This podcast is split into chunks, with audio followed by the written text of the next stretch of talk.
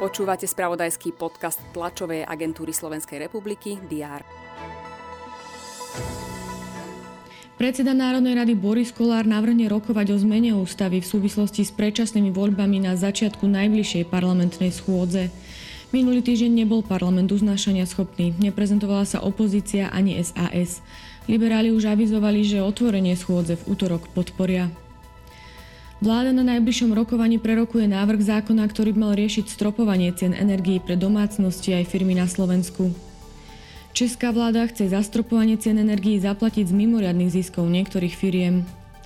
Európska komisia navrhla pozastaviť 7,5 miliardy eur pre Maďarsko v súvislosti s porušovaním princípov právneho štátu. Aj tieto informácie rezonovali uplynulé dni. Je tu pondelok 19. september a s ním aj prehľad očakávaných udalostí. Vítajte pri jeho sledovaní. Vo Westminsterskom opáctve v Londýne sa koná štátny pohreb britskej kráľovnej Alžbety II, ktorá zomrela 8. septembra. Pozostatky kráľovnej uložia do hrobu v kaplnke svätého Juraja na Windsorskom hrade.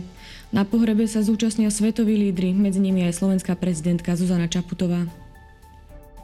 Na špecializovanom trestnom súde v Pezinku má po prestávke pokračovať pojednávanie v kauze vraždy novinára Jána Kuciaka a jeho snúbenice Martiny Kušnírovej a tiež v kauze prípravy vražd prokurátorov. Predseda parlamentu Boris Kolár bude rokovať s vinohradníkmi. Naplánované je aj tlačové vyhlásenie. Univerzity a vysoké školy na Slovensku slávnostne otvárajú akademický rok 2022-2023.